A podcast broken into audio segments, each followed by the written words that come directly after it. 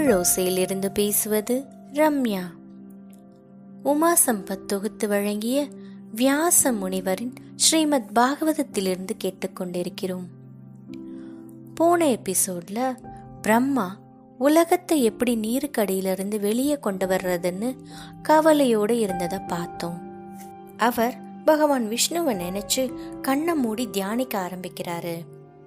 அப்போ பகவான் விஷ்ணு பிரம்மாவினுடைய மூக்கு துவாரத்து வழியா கட்டை விரல் அளவுல ஒரு குட்டி பன்னி மாதிரி வெளியே வர்றாரு.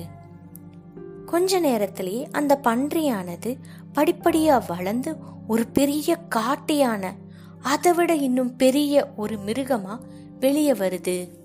பகவான் எடுத்த அந்த அவதாரம் தான் வராக அவதாரம் இதை உணர்ந்த பிரம்மா மரீச்சி மற்ற எல்லா முனிவர்களும் அப்படியே மெய் சிலுத்து போய் பகவானை தன்னை மறந்து வணங்கிட்டு இருக்காங்க அந்த பன்றியோட கோர பற்கள் வெளியே நீட்டிக்கிட்டே இருக்கு.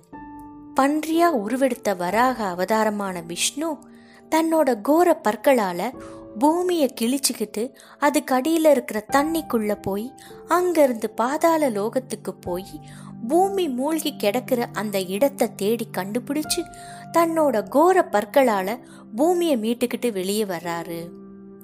அப்போ அந்த வராக அவதாரத்தையே தடுக்கும் விதமா ஒரு பெரிய அரக்க குரல் அதாவது ஒரு கட்டளையோட கேக்குது. வராகமே நில்லு. இந்த பூமி பாதாள லோகத்துல இருக்கிற மக்களுக்காக பிரம்மா படைச்சது. இத நீ இங்கேயே விட்டுட்டு போ. இல்லைனா என்னோட வந்து யுத்தம் செஞ்சு இந்த பூமியை மீட்டுட்டு போ அப்படின்ற குரல் கேக்குது. அந்த குரலுக்குரியவர் யார் தெரியுமா? இரண்யாட்சகன். இந்த இரண்யாட்சகன் யாரு?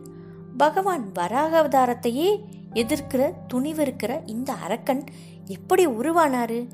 இதையெல்லாம் நம்ம தெரிஞ்சுக்கணும் அப்படின்னா நம்ம இன்னும் கொஞ்சம் பின்னாடி போகணும்.